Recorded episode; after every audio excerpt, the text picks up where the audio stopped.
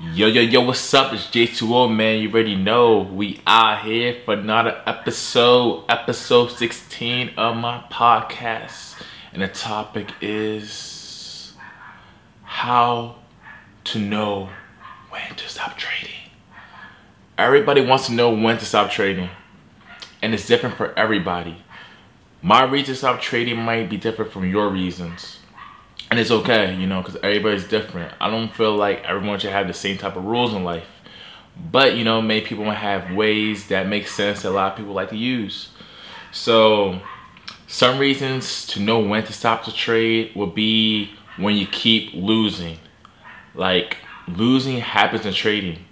Let's say if you lose more than three times in a row, you could get out the trade. Or you could just keep trading, trading, you know, but some people have a certain amount of um, trades they want to lose before they get out the tr- before they stop trading. For example, let's say I lose five trades in a row, then I'll stop trading. Or let's say I win three, then um, lose two, then win three, then lose two, then win three, then lose two. That'd be like two, four, six. That's six losses right there. So some people have a total amount of losses they want to take for that day, or some people just want to go on consecutive losing streaks before they get out because you know it can happen in the market. And sometimes when you go on a losing streak, you can start to revenge trade and overtrade, and then you will be like, "Oh snap! Oh snap! What do I do?" I'm like, I'm about to blow my count, and that's when you know you're in the wrong when you're about to blow your count because when you trade and revenge trade, that's when the markets like to take over. And when they take over, they mess with your mind. And then that's when you really will lose and blow your count. And then you're the mercy of the market makers. So be careful going to lose your streaks. You know, it's okay to lose like three and just be done for the day. You know, sure you can make it back that same day if you wanted to if it's better market conditions, or you could get your mind right, get your composure, and then start to trade again later, you know, or the next day or the next trading session. So that's what I would do, but you know, it might not be something you're comfortable doing, you know. So whatever you can make sense of, just just use that, you know. If you make sense of losing trades in a row before you're done trading, cool if you trying to lose a certain amount of trades a day, then go for that target. Let's say I lose like 10 trades in a day. Depending the type of trader you are, some people trade a lot of trades a day. They're scalpers that like in and out positions. Some people may take only like two or three trades a day and call it a day. Or some people might stack trades and stack like multiple positions around the same entry point and that's be like multiple trades. So they're wrong, that's multiple losses. And that counts. So this all depends on what works for you or your style of trading. But more of the story, how to know when you stop trading is to definitely know when you're losing or you feel like you're just not right and you're just losing. So that's when you should stop trading. Like overall, my opinion, but that's when you should stop trading when you're losing and you know everybody has different account sizes and different position size. So some people may take let's say have a big account and only risking like 1% per trade. So if you lose 10 trades risking 1% that's like 10% of your account versus someone who's going to be trading using like maybe like maybe one trade could be like 40% of the count two trades right there, that's 80% they lose. Two trades, that's 8% versus someone who loses 10 trades and that's 10% of their count. So it's subjective depending on your position size. So when people have rules, you guys have to consider is rules based off the count size or the amount they're willing to lose. Some days I have a rule like, okay, I want to lose $200.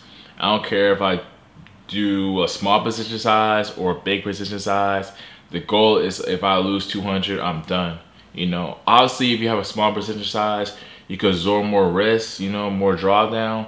But if you're going for certain targets, like for um, targets for profits or target for loss in dollar amounts, then you must consider okay, if I hit this amount, then let me get out. You feel me? Or you could be like, oh snap, yeah, I hit my 200 target loss, but maybe still gonna go my way. Let me wait a little longer, and then it goes to 250, maybe 300. So you had to be disciplined in handling these losses because it could come in trading, you know, and it's okay to lose. Don't get caught up with the hype where everybody's showing these screenshots of making profits, you know, and then not showing the losses, you know. Losses can happen, and it's okay to cut your losses short. That many people talking about it, but you must learn to cut your losses short to be successful in trading.